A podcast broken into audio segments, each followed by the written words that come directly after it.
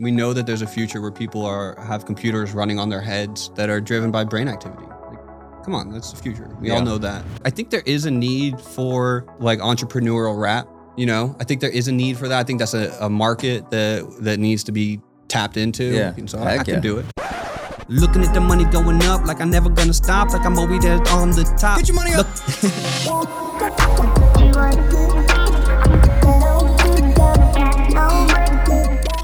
Okay, AJ, welcome to the podcast, man. Thank you. This was one. This one's been a long time coming. We've been we've been trying to get this to, to happen for a while, and I'm happy we finally made it happen. Yeah, they're seeing it happen right behind me. Literally right behind. so for reference, AJ sits right here. So you might have probably seen him in like half of our episodes at this point. you were in Toronto last week. Yeah, yeah. What were you doing there? I was working with the contract manufacturer who makes our hardware, uh, working on like the assembly line, trying to speed it up, get more crowns out the door. Crown. So Eric, can you pass the headset? So this for for the audience, this is called the Neurosity Crown. Yep. What does it do? So the crown uh, measures EEG and essentially creates like a meter for concentration. So you're able to understand, uh, you know, how concentrated you are versus, uh, you know, how not concentrated you are. So it's like a speedometer is useful in your car when you got to get up to highway speed. This is useful when you got to get up to thinking speed, like for programmers. That's something. How does it work?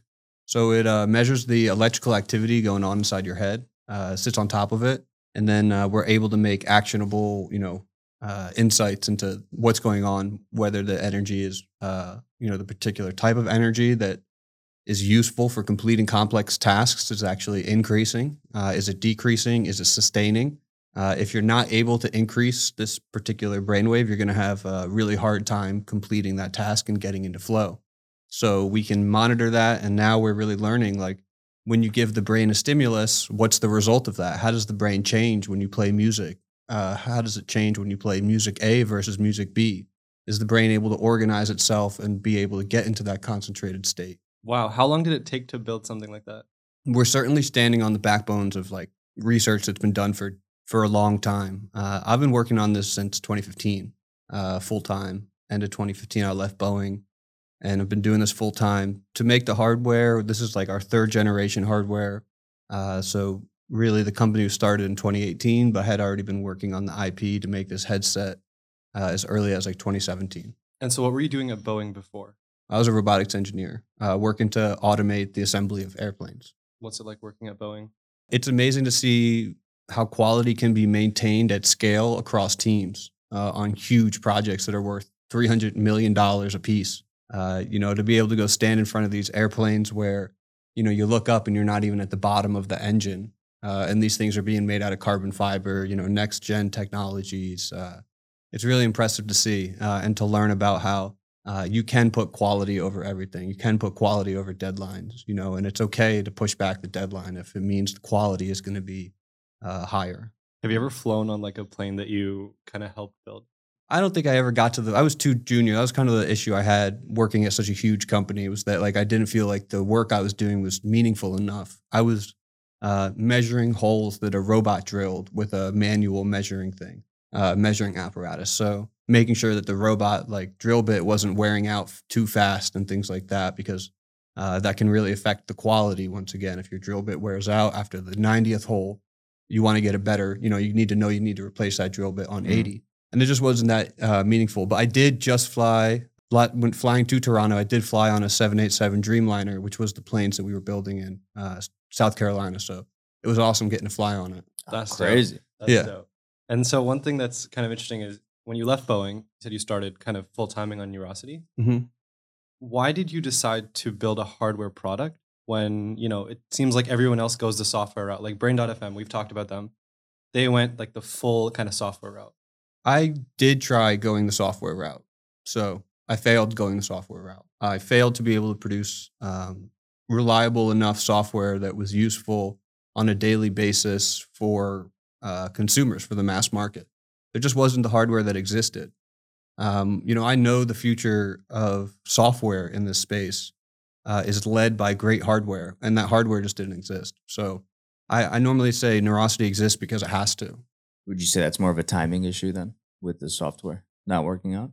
Certainly, but the things that we're trying to do are physically possible, just technologically not feasible yet. Mm. So my thing now is, can I make these things that are physically possible, technologically feasible, Mm. uh, you know, through hardware innovation? What does it even look like from like a mental perspective? How do you think about or how do you go about building something that hasn't been built before? Like when you design a UI, I'll go look if I'm designing a profile page, I'll go look at existing profile pages. You can't exactly do that, can you? No, definitely not. Um, you can certainly look. Uh, my co-founder right now is in this phase where he's not looking at competition, specifically so that he doesn't get distracted by what's been done, but he can really lean into uh, his instincts and user feedback to drive the innovation. So, um, yeah, I think the biggest thing that we wanted to do was constrain the problem uh, to understand, you know, how can we actually go about solving this? What were the things that we cared about? and then the the form really took itself uh, from there. You know, we knew that we wanted to have something that looked fashionable, that you know amplified your personal brand, didn't take away from it. So that if you were wearing it at the office, you know, is this something that you were proud to wear? Is this something you put on your desk that's part of your you know identity when you're programming? Uh, you know, that was something that we were really striving for because we wanted to have that mass market adoption type feel to it.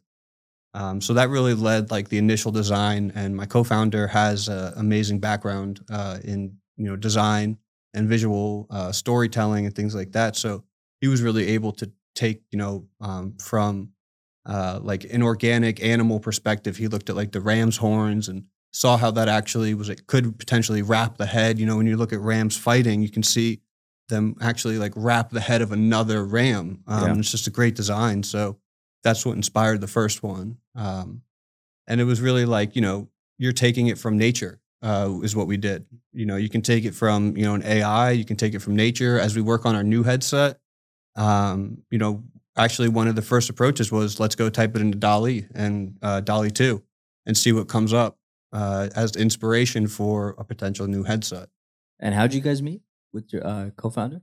Yeah, we met at a little hacker hacker type space, uh, open source biosensor company in New York in 2016.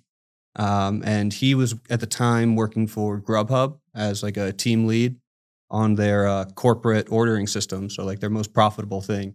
Uh, he was like leading some of that software, and he uh, chose to use his one day a week to do. Uh, Grubhub would let you like do your own thing once a week, uh, which I think is a great idea. And he chose to uh, use that in the stipend to buy a headset from this company. And then that's also where i was working at the time. Because after i left boeing i was like all right now what do i do? How do i get the experience? Right? Um, because i was reading dozens and dozens of research papers books and everything but you have to at some point like let the rubber meet the road. And that's where i met alex was at the intersection of research and uh, you know software Mm. and hardware. And so I was uh, making uh, drivers for this hardware that worked in the web. And I was like the first person to create like a JavaScript SDK for a for a brain computer interface. And he used that because he really understood the web Grubhub web based company, right? Yeah. So he really understood that web was this democratizing technology from his background story of coming up in the Dominican Republic and not having access to console games, but having access to the internet Mm. and seeing that the internet is this democratizing system. Mm. And so he knew that that was really the future of brain computing. And we both have always agreed on that.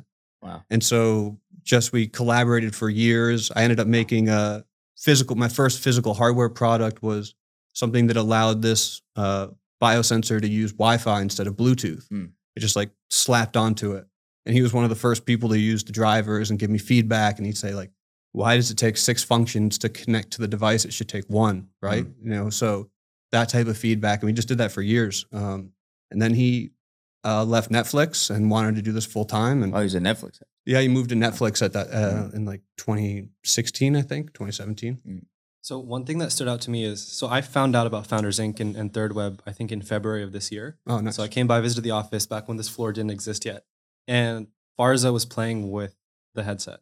Later, I go on Twitter and I see him. He made a video. I forget exactly what the video was, but I remember looking at it and I was like, I don't know how this is like technically possible. Mm. I, I saw the video too. I know what you're talking about. A few, I think maybe a month or two later, um, so I was in Dubai and I saw I had just followed Aleem Mm. he also made a video with the Neurosity headset. And I think there were a couple of other people that made those videos. what does it look like to interact with the headset? Can you build software? Like, can I, if I'm interested, build software on top of it? Do I use your software? How does that work? The whole goal here is really like to create an ecosystem that allows Alex and I to have Neurosity move at the speed of software to understand what it's going to take to create the best applications that derive the most value for our users. If that's the main objective, we wrote the uh, SDK and the API for this before we ever made the hardware. So we said if we could make a brain computer interface that was this easy to use, where it's just a couple lines of code to get data from it, securely authenticated. Uh, and then a lot of the processing's happening on the actual device so that as a client, I don't have to write that much processing code because that takes a ton of time to get right. So do it once, and now we can rapidly iterate on it. We created a SDK for it, you know, uh, and then I had the challenge of making hardware that could work on that, and that drove really the requirements of the first hardware uh, at least like the internal structure of it. So yeah, there's a really easy to use um, JavaScript based SDK that we use across all of our applications. So whether it's React Native or a web based application, um, you know, it's really easy to import the Neurosity code uh, code base into your system, and there's no native drivers, so there's no Bluetooth, you know. Uh, you know, well, I guess we're adding Bluetooth now. So, but really, there's no like native dependencies that you have to compile against or things like that it just works. Uh, and that's really one of like the best things that we've done is uh, instead of having to put all of this effort into integrating a brain computer interface into an application spending weeks doing that and then working on the code that drives value to the user it takes minutes to add, add this to your web-based application and then the programmer is focusing on the you, on the value that's derived by the user. So Mm. very easy. If you can do JavaScript, you can write this code. Would you say you guys are more B2B focused or retail right now? Um, definitely always consumer focused, Consumer never focused. B two B. Uh, We tried going B two B in the beginning, uh, but the for one, the sales lead times were too long, and you end up creating a device that's designed to meet the requirements of the purchaser, the business, instead of the consumer. And so we wanted this to be for people, and the people are and people are the ones using us at the end. So we stay very consumer focused So- um, because it's it's for people at the end. Even if a business or a third party developer is what we call them now, uh, instead of B two B, we call it like third party. And uh, we do have third party developers developing on it, but they're still developing for consumers, and their consumers are still using the Neurosity ecosystem as well. They're using the Neurosity app to onboard, to maintain the device, to shift into focus, stuff like that. Uh, but then they're able to go over to the third party application. We have OAuth, so they're able to then uh, connect their account uh, to the Neurosity and authorize that third party application uh, to access the information coming from the crown. And boom, now all of a sudden you're good to go. That's really cool. I feel like one of the hardest things with building a hardware product that's D2C is the marketing, right? But what you guys have done is essentially solved that and you didn't spend money on Facebook ads or anything. You just opened it up to the community to be able to build on top of it.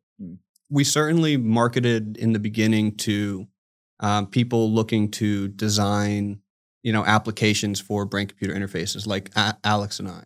Um, but what we ended up finding was eventually we were able to make products that were useful to people who weren't just programmers trying to make applications. But we definitely got our start. We owe a lot of our start um, to the people like Aleem uh, and Farza who were trying to make applications using this new uh, interface. That's awesome. So one thing I was really interested in high school was there was this book called Deep Work by Cal Newport. Hmm. Have you read it? I have not. So have in a lot of your research, have you done anything that's like very focus related from like a normal person perspective? Elaborate a little more. So for reference in deep work, the concept is how to get into like the flow state where you get the most output like in the quickest way possible. So think of it like there's five rooms. To get to room two, you have to go through room one. To get to room three, you have to go through room two, et cetera, et cetera. Right. And so what he talks about is how you can supercharge that and get to the fifth room of deep focused as fast as possible. What I'm curious to know is is there a way for me to use this headset to get into that flow zone faster? Definitely. I mean, that's the that's the main application that people are using it for. Um, where if like uh, I had a customer um, where we're currently back ordered, uh, it's hard to it's been hard to meet demand for like three years now. Um, and one of them is like you know his crown broke, and he's waiting for a new crown, and he's uh, you know not as productive as of a programmer without it. because what we've been able to create is this uh, sys- systematic way to enter five. And that's really like the the cool thing. is not just you trying to understand what do you need to do to reach five, but we know what your brain looks like when you're in five. Uh, when you're in that level five, there's an increase of a particular brainwave. And so if your brain's not producing it right now, you put on our headset and you're listening to our music, our, our specially curated music, your brain will actually start to organize itself into that room room level five. Wow. And in that organizational process, you actually feel the embodiment of feeling in flow. And the more you do it, the better you get at it and the faster you can get into it. What's the best music for your flow state? Uh, I really like the electronic music that we have um, and some of the cinematic music. Uh, Mm. But I tend to um, lean on more of like a 128 beats per minute, uh, like house electronic type music, whereas my co founder likes post rock, alternative rock, uh, metal, stuff like that. Interesting. Yeah, it's very person uh, specific. What do you think yours would be? I don't know to be honest. Like I've been trying to focus on being able to get into a flow state without any music because in the past I had to listen to lo-fi or I had to have like, you know, soundtracks from movies playing in the background. And recently I've just been trying to get away from that. Why? I don't know. I just don't like the idea of being dependent on a Spotify connection or even just dependent on an external source to be able to focus. Like I couldn't even read for a while without, you Hmm. know, having something playing in the background. And I think a large part of that is due to the overstimulation of being on social media all the time, right? Because you just get so much, you get so many notifications bombarding you that it gets hard. It gets harder for you to enter those like deep states because you're always getting like pulling yourself out of it with notifications from your phone. And one thing I noticed was, you know, along with cutting music, I was a lot more intentional with my use of social media. Like I wasn't on Instagram for uh, or actively for probably like six to eight months. Um, I wasn't on TikTok at all. Right, I was on Twitter, but only on my laptop. Um, and I really started to, you know, I was able to start reading again. I stopped listening to music in the car. Right, being able to spend more time in quiet. Hmm. And so I don't know what type of music I would like the most. Probably something in lo-fi, but Is that common? Like as far as what you've seen? What's common is that what works for you doesn't work for me. Mm. Is the most common thing that we find. So we have like a project going on right now with uh, some UC Berkeley students. Pick music based on your brain activity, uh, Oh. right? So can we take a scan of 20 seconds of your brain and suggest the music that shifts you into that flow state, and then uh, what we really discovered through our research was like what works for you to maintain your flow state is unique to the person, and most of the time you know what it is. Mm. Uh, if it's lo-fi beats or a music, movie soundtrack or silence, that's like unique to the person. Um, but what seems to be universal and overlap between people is like organizing the brain into the state and using a tool to organize the brain into that state. That seems to be a little bit more universal in that uh, brains will naturally want to synchronize to a stimulus, an outside stimulus. Mm. And instead of just synchronizing to something random, we have the brain synchronized to the same thing, the feeling of flow, essentially. Can this help with like ADHD and even in, in kids and young students, like to to kind of build better habits and maybe even get away from from taking drugs to fix those problems? That's definitely uh, why I'm here, why I'm fighting for this. I mean, Mhm. as someone who's on Vyvanse this very moment, uh, I would love to be able to uh, have a future where I'm not dependent on stimulants to uh, be able to be productive. So um, it's starting to work in that way. Yeah. But, uh, you know, I'm still on Vyvanse. I haven't been able to drop Vyvanse for, uh, you know, for this quite yet. Mm. Uh, I certainly have um, had a lot more benefits when I'm not on Vyvanse to be able to use it. Yeah. Like if I run out or something like that, uh, I'm able to rel lean on the headset a little bit more. But definitely, that's our main objective, or one of our main objectives is, you know, can we take down big Adderall? Can we take down big coffee? You know, can we go up against Yeah. Starbucks? And be like, you don't need Starbucks. You know, uh, we can use this instead, or maybe we can have these at Starbucks that people can, you know, instead of getting coffee, they're getting, you know, their fix of, uh, you know, organizing their brain right before they go to work and then go to work. So you have like a personal tie to this as far as your motivation for starting this. For sure. I mean, I think what we're doing is like very exciting Mhm. personally. Uh, and then, you know, what we're working on right now, you know, trying to hack this hack this flow state into this repeatability uh, is definitely deeply personal. Yeah. if I have a headset and I want to build this like completely focused, optimized day, which, you know, to a lot of people, that probably sounds like terrifying or like not fun at all. But like for the sake of discussion, if I want my entire day to be like optimized, how would I be using the headset? Would it be on all the time? Would I be wearing it before I leave the house for a few minutes? What does that look like? So I would just reframe that real quick into the opposite, where you're not able to enter into a productive state, where you're trying to be productive, but there's something that's not clicking. There's something that's just not happening where no matter what you do, you just can't get into the state where your your code is flowing out of you, right? So uh, in that mindset, that's where like the first use case is where you would use it first thing in the day, and then all of a sudden you're unblocked and you're writing code for two hours. And it seems to be that focus has this momentum component to it, where as soon as you're starting to go, it's actually easier to sustain it. And you did two hours successfully this morning, it's going to be easier for you to jump into flow, uh, you know, at noon today when you go back into it. And you would use it at the onset of that. So really, my ideal use time for this is for those people who are struggling to get into flow consistently. They use it at the onset of their time. And then once they're going, they're fine. These people, these programmers, for example, already know what they need to listen to in order to stay in flow. Yeah. Like they know they need to listen to silence. And and that can take them out of it. And in fact, when you're in flow and you get notifications, they don't even bother you. You can literally be like, shut up, you know, and you you throw it to the side. And uh, when you're in flow, people can't take you, you know, it's hard to get out of it actually.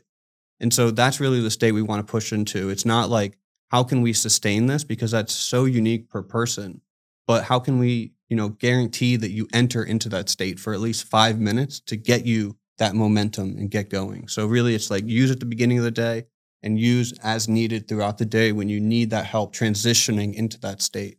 Does this help with insomnia or like with sleep? Because I've dealt with insomnia for like on and off for probably the last two, three years. Um, it's something that I, you know, like finally like I got over it, right? Just by fixing circadian rhythm, stuff like that. Um, but I have a lot of friends now. A lot of them seem to be founders, right? They just can't sleep at night. Same thing everyone has. Like you go to bed, your mind like starts racing.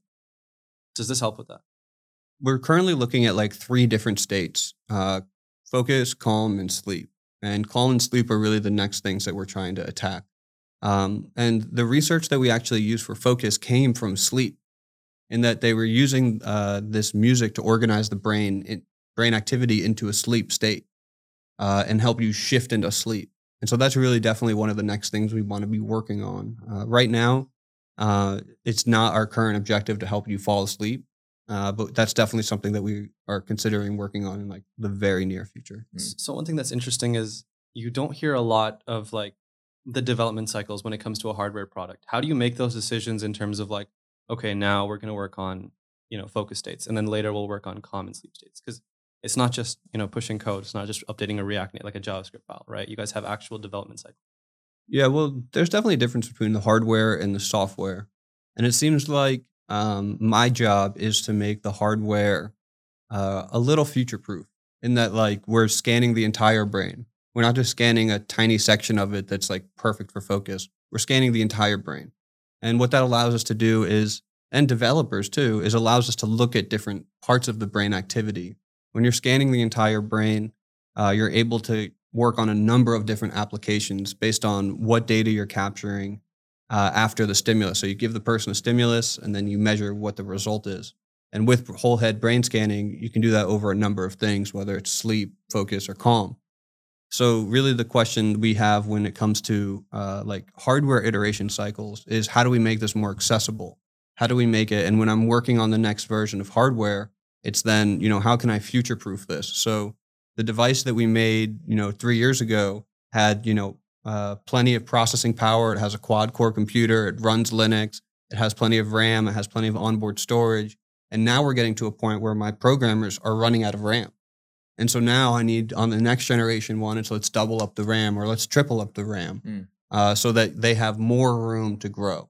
Uh, and now we can have more applications locally running on, you know, inside the actual headset and more processing happening on the headset.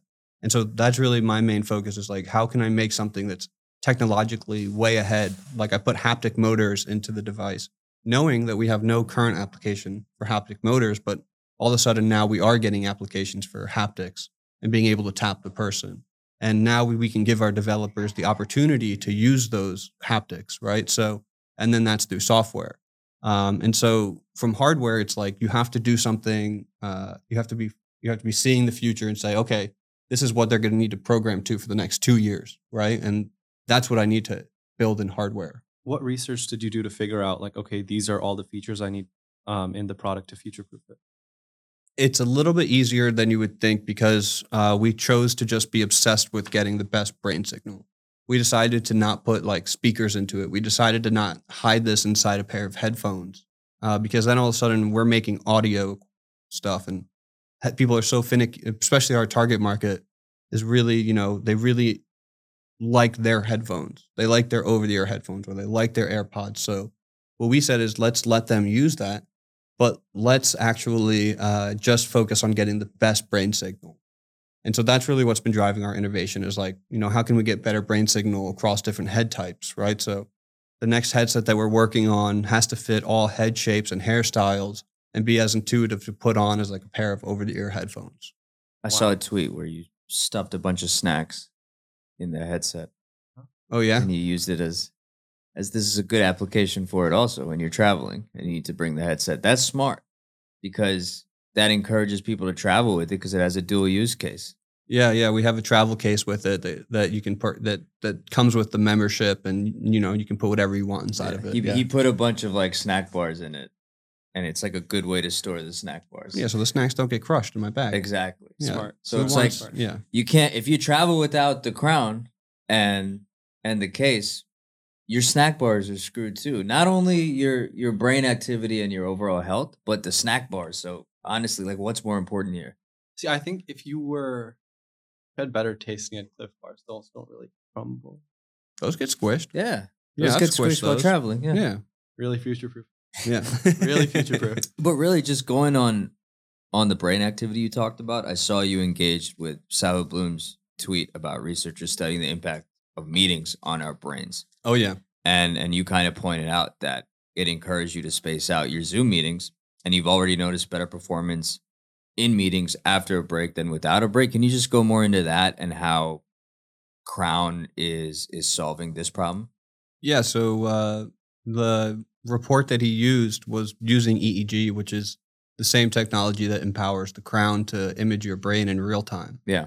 Um, so the ability to take the study that he talked about, which was only on 14 people, right? It's like it's hard to it's hard to drive uh, conclusive results across 14 people. Mhm. It's much easier to do across 100, Mhm. right? And there is this statistical significance that you need to get to in order to be like, this is really happening in the brain. So definitely part of that tweet that I want is like, let's uh, duplicate this type of research Mm. uh, using the crown. You know, there's so many crown users now. It's like, hey, can we duplicate this? Uh, and maybe we can get a better understanding of how this uh, information, and maybe we can confirm what he see, you know, what that report was talking about. Um, but that report was essentially saying that your brain essentially warms up uh, during meetings, and you need to let it cool down because if you just keep keep Mm. it going warm and warm and warm, it's going to burn out. Have you done any research on the effects of having very low sleep consistently and like working? Yeah, uh, the crown really taught me um, that I can't shift into focus when I'm tired. So the essentially what we're doing here is we're watching this gamma brainwave activity increase relatively in your head. When that happens, you're able to solve. You're able to go from like a standby state to a solving complex tasks, aka programming. And what we've seen, like time and time again, is uh, the crown's really good at identifying you're not able to do that increase. Go sleep and oftentimes that's like the big thing is like especially later in the day the amount of sleep that or the amount that you're able to increase this brain activity decreases so in the morning it's easier and faster to shift into this state Mm. and as the day goes on it decreases that could be different for a night owl but you know for me personally i've seen that And what about like the effects on food? One thing that's uh, interesting is so for Muslims, there's a month of Ramadan. So 30 days, we don't eat food or drink water from sunrise to sunset. And one thing that seems to be very common is it gets 10 times easier to focus throughout the day. And maybe that's just because you're not thinking about, oh, I can go get lunch or I can take breaks. But I'm curious to hear if there's any like scientific correlation with not eating and, you know, increased brain activity. I'm not sure. I would I would I would love to, you know, look into that further. It's a good question. Does fasting, does intermittent fasting, uh, you know, lead to uh, an easier ability to increase the gamma activity in your head uh, across the lobes of your head uh, or your Mm. brain? is really the question that I would want to answer. Uh, you know, you would look at two different groups, one that's fasting, one that's not, and you would look at the, you know, the power that they're able to modulate. You know, are they able to modulate a higher power relatively? Um, are they able to modulate that power faster? Uh, you know, those are some of the questions we would want to ask. I'd also be curious there with the diminishing returns, right? It's like 30 days, maybe it's good, like 60, 90, maybe at a certain point, right? It just, you kind of just go back to normal or even start decreasing, just like lack of sleep. Cause like Kobe, Kobe Bryant was famous for sleeping three, four hours, and Mm. that was enough for him. So it's like, it, it- I'm sure that's person to person, right? As far as how much sleep you actually need. And maybe some people need less, some people need a lot more, but you really can't know that, right? Unless you study it. Definitely. I mean, you're looking at uh, objective data on how quickly you can get focused, right? So you can self diagnose and say, hey, like the days that I don't get enough sleep, it's way harder for me to shift into focus versus the days that I get X number of hours of sleep, Mhm. right? So uh, it's better for me to get seven hours of sleep than it is for me to get six hours of sleep. And you can Mm. start to understand those relationships. Mm. Uh, it definitely uh, has to do on a per person basis. There's a lot of like, um, when you're lying down uh, horizontally, there's all this stuff that's happening with like uh, fluid in your spine that's washing up inside your head, and there's all this like cleaning stuff that's happening. We're finding out uh, that like makes sleep really needed. So you know the speed at which that happens, this cleaning process happens, uh, definitely varies per person, Hmm. uh, and it's just something that you know we're still definitely still studying. Yeah. Has anyone tried weightlifting with a headset on? Or I'm the not crown? sure. So there's no research that you guys have done on, on the effects of working out and focus. Uh, not personally, no. So if you were to decide, okay, like now there's, you guys have the ability to to shift and start focusing a little more on research. How Hmm. would you personally go about doing that? Is there a team you would establish? Would you partner with like Google or what would that look like? Uh, so luckily, we're definitely getting to that point um, because the hardware uh, is the limiting factor in software here, and the hardware is done right. Like the hardware is in his hand. Yeah. Uh, for like most people, it works pretty well. Um, we're able to image the brain. So now we're definitely getting into a point where we're able to do research. Um, we made our first neuroscience hire about a year ago. Um, our lead neuroscientist, Emily, who's got a PhD from uh, Yale and did her postdoc at U- UCSF. So she's been leading a lot of that. And we've actually started to allow people to opt in to um, when they're shifting into focus to upload their raw, their their unfiltered, their raw brain activity up to the cloud, uh, so that we can use that to you know draw a long you know latitudinal understanding of what's happening across the brain, uh, you know, on individual people. And so, definitely, as the hardware solidifies, there's more and more opportunity. Like uh, we've now been starting to apply for SBIR grants. Um, you know, trying to you know show that this is you know useful for uh, remote physiological monitoring for you know people who are in the army and are getting concussed. Right? Can we uh, you know image the brain to understand how bad of a concussion you just got from Mhm. being next to a grenade that exploded? Wow. uh, you know, and how long do you need to take a rest for? Uh, or if your, you know, your kid got nailed, you know, in football practice or something, how bad did they get nailed? You know, how much should they skip tomorrow's practice? Because if you get, you know, research is showing that if you get a, you know, hit really hard when you're in a concussed state, like it, it doesn't just double the damage; it like does way more damage. So Uh, this would be um, amazing for college and professional football, especially. Yeah, exactly. Mm. So definitely a lot of that, you know, and, and that research is happening, but um, it's all being done. A lot of it's being done using EEG, and since uh, you know, and I kind of call that the potential energy of EEG, is that like people have been working on EEG for decades now, but it's all in labs, right? So Mm. it's not out in the field. Um, and with our new Bluetooth update that's coming out too, it's like you can really use this crown and this device wherever you are, uh, whether you're on like a plane, a train, a car, or just you know sitting at work. You can now use it wherever and start to understand and create like a bank of brain data for yourself. Mm. Um, you know, like almost like I'm going to deposit my brain data and we're going to make an analysis on it today. And then tomorrow you're going to upload, you know, you're going to bank your data again. And now you can start to see how that data changes. Just like how, you know, my Garmin watch is always tracking my heart rate when I work out, things like that. Yeah. And it's banking it. So like we're going to keep banking this brain activity data uh, and then you know be able to do latitudinal understanding of it and how it changes. Mm. So one last question before we get into like the rapid fire section. What's the split in terms of software, hardware, marketing operations?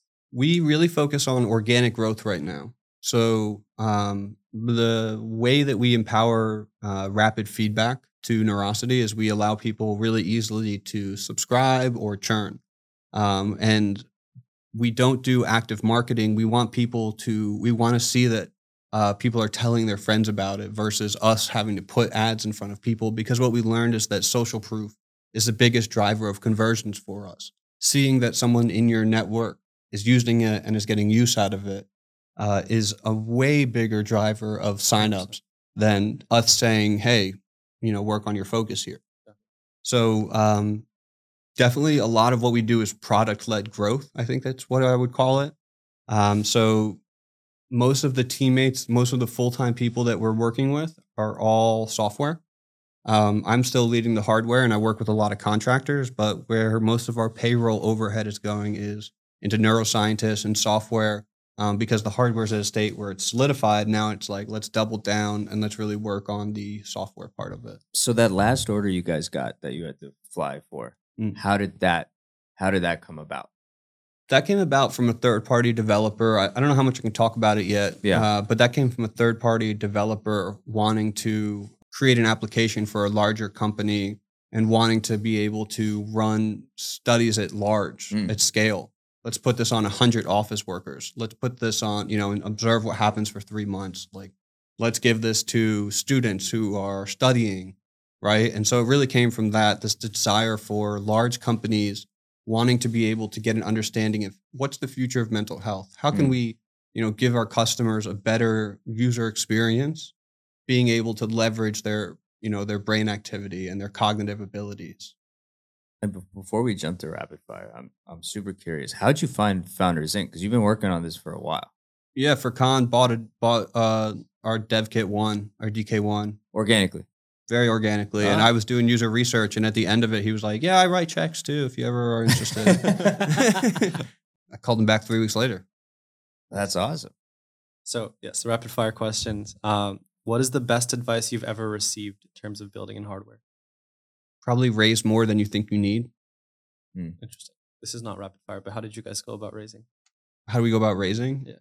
I always think it was like very uh we we don't have established networks and like the in crowd, I would like to think. Um so a lot of it came from finding angel investors who like Furqan understood what we were doing here, the platform approach that we were sort of taking, the consumer centric approach we were taking, uh, and really being able to tell that story, uh, finding some micro VCs along the way, uh, teaming up with corporate venture capitalists who understand, you know, and want to see this integrated into their s- future, you know, pipeline to stay ahead and stay competitive. So uh, it really was all about finding people who, you know, believed that Alex and I were a dynamic duo who could do something, you know, successful here. Mm. Uh, and I ended up raising like eight angel rounds over four years. So Wow. uh, and some of those did have like VCs in them, uh, but uh, yeah, eight different ones in four years. I was raising every six months uh, because I just wasn't. We weren't able to get you know get that institutional investment yet. And then what's the worst advice you've ever received? Probably you shouldn't do hardware. That makes sense. I, I've heard that before too. Like a lot of So- people say hardware is just so Yeah. challenging. yeah, like, why would you do hardware? Yeah. You know? yeah, even like we brought this up. And you started with software. ago. iro- Like usually people start with hardware, right? And then go to software. Yeah. Like that's such a unique. I didn't want. Yeah, I mean, I love hardware, um, and I get great fulfillment out of building hardware. But certainly, uh, half of computer engineering is software. Yeah. But there's a talent element to it, right? Like you have to be good to do this. And clearly you guys have established that that, you know, showing proof of concept and saying, Hey, we're the guys to do this because we're we're talented and, and we can tackle hardware. Yeah, I mean, I think uh, so many people, so many investors say, "Don't do hardware. Why are you doing hardware? You should do software." Um, are you, have you thought about doing just software? Like, you Yeah. know, have you thought about running this on other people's hardware? Um, but Alex and I know what the future is. We know that there's a future where people are have computers running on their heads that are driven by brain activity. Like, come on, that's the future. We all know that. Sci-fi knows it. If sci-fi knows it, it's probably going to happen. Like, this is the inevitable future. So, Um, we know that that's going to be led by hardware, uh, and we know that that hardware is going to have an operating system. You know, it's going to have, uh, you know, be able to do parallel processing. It's going to have Wi-Fi. It's going to have Bluetooth. It's going to have RAM. It's going to have batteries. Um, so we're just building that. You know, Mhm. we're just building. We're skating to where the puck's going to go. You know, to, to have a you know Canadian quote. Uh, you know, we're skating to where the puck's going to go, not skating to where it is right now. What was the coolest piece of hardware you owned before the crown? My MacBook Pro. Definitely. Nice. Nice. Do you have a favorite book? A favorite book. Uh probably like The Richest Man in Babylon. Mm, Mhm, that's a good one. Like that. What's the biggest mistake you made while building Neurosity? Trying to make an electrode. Uh, what? Oh yeah, fair. Uh trying to make the thing that actually touches the head and is like making contact with the scalp. So um it's a material science problem. Like it's it's a Mm. very complex material science problem to be able to uh have like to start the pipe the, the the start of the pipeline of going from brain activity to computer starts with a sensor that's touching the head. And the most success we had was partnering with a company Mhm. uh, like a large company that sees wearable sensing as a future business avenue Mhm. uh, and has invested, you know, teams into making an electrode, making something. So if you look at the crown uh, and you uh, take one of these off, so this is an electrode. It's this little rubber thing that actually uh, is touching your head. It's tiny, and uh, we have different sizes for different hair styles. We have ones for bald people. We have ones for people with long hair. Uh, like froze, whatever, like uh, we can get it to fit. Uh, and trying to come up with the material for that at the same time that we're trying to make the hardware Mm. was just like way too hard. Mm. Um, so really, like we started to have a lot of success when we solidified the design of the electrode and then built the hardware around that. Um, it was just too many variables changing at the same time in order for us to be successful. Mm. That makes sense. And then the last question is if you were someone that didn't go to school and didn't study robotics at all, how would you go about learning and getting into hardware? I think school is really good for learning the fundamentals of hardware. And if you want to make something novel, you have to understand the fundamentals. So if you want to make something novel, it's going to be really hard to not go to school to acquire that knowledge, the fundamentals of electrons and things like that that allow you to build hardware. But in the same vein that software developers don't have to go to school in order to be successful front end developers or something, you can do the same thing with hardware.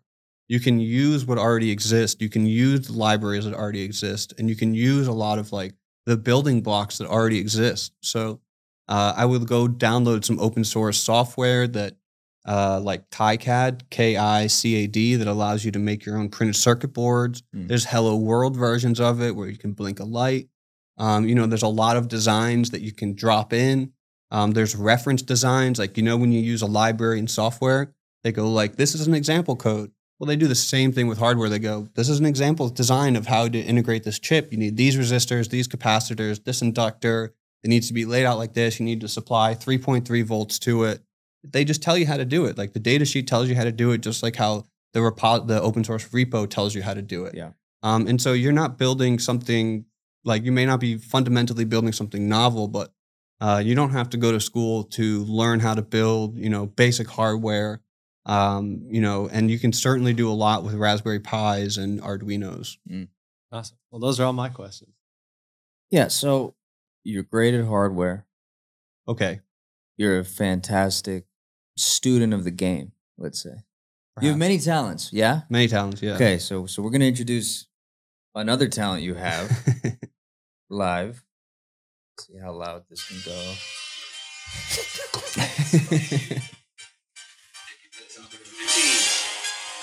We're just we're just gonna do some rap genius here, right? Like Yeah, really analyze what's going on here because we were very impressed with this. Been in it since 2015. Been in it for a minute. 22, that's when I was born in 1992. That's when all this journey began, and I never thought that I could be the biggest name in neurotech, but now here I am, and now nothing will be the same. And I'm doing this shit right from the brain, and that's how we start the shit right from the brain. You see how we need everybody needs to have a little bit of access to their Yeah, he was a brain activity. You made the syllables longer too. It's like focus. If you can't focus, you can't do shit. Ah, you can't focus. You can't do shit. Then we go to sleep and Focus, calm, sleep. He's getting technical. Wow. It's getting technical. Was this just off the riff? Did you plan this? This was out of uh, trying to raise my seed round. A lot of uh, internal, internal uh, feelings. You know, trying to raise that seed round, trying Yeah. to tell the story, and tr- trying to understand uh, what do I need to do. You know, Mm. Just trying to build something, something, something. Can we get to that? Yeah, this is so our favorite part is coming. pushing shit. War on the factory workers. They needed a War on the factory workers. that's what I'm seeing it. Like factory workers got Yeah. screwed. You know, at the Mhm. beginning of the, of the industrial revolution. Go ahead, go into that. Go into that. We're gonna pause. This is rap genius, so you're gonna have to Yeah, talk yeah. I think it's like uh, a lot of the industrial workers uh, didn't have any produ- protections Okay. uh, in the beginning of it because they were Yeah. like, "Yo, we just need people to run the machines." yeah, yeah. That's what we're looking at right now when it comes to programmers. Mm. Like, yo, we just need people to run the machines. You don't even need to go to college. Just come on over and program, right? Yeah, yeah. And there's no protections for them. There's no protections on that. Uh, Uh, on like how many hours you're allowed to work. What you know, there's no unionization of it. Yeah. You know, so I think if you look in the future in hundred years, yeah. we'll look back in time and say, oh man, they were abusing their brains. This is deep. We're gonna keep you stop this, right? When you wanna when you wanna explain something, again, this is like genius. The whole thing here is, yeah, it's like uh, people are using cash as an incentive for you to work hard and break your back so you can, you know, bring home that, Yeah. that money to your family. And that's Mhm. the same thing that's happening with programming right now. Yeah. Just break your back, break your neck, you know. You see people who are programming full time and they like look like this, Yeah. you know, yeah. like literally it's back back breaking. Mhm. So that's what I'm talking about. Oh, yeah.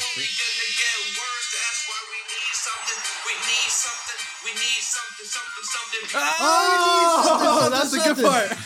That third something really hit me. It hit. When you ooh, That was it. Honestly, that was it. That, was- that was all we needed to hear. this feels like a fever dream. Yeah, yeah. I thought you guys were gonna ask me to rap live. Well, all right, well, you're kind of jumping the gun here. jumping a little bit, but we do have something. So I'm gonna play a beat. Oh, you can play a beat? All right. Play a beat. Get get into it, yeah. Mm. I might throw some ad libs in there if you need it. All right. But if you don't, go, just, just just go off the dome. You you tell me when you're ready. Metro! Mm. Oh, Metro Oh. Boomin beat. Metro Boomin beat. Look, sitting in the mic room with my three homies, looking at the future like I know it. Looking at the future like we know it. Can we see the future? Can we build it? At I think we gonna ship it. Ship it. Everybody get on the floor. We gotta ship it right now. So everybody get a computer. We gotta tap the code. We gotta make it work. We gotta get home so we can get home and unwind. Need that fine wine when I'm walking on the weekend so I can unwind. One. Looking at that money going up.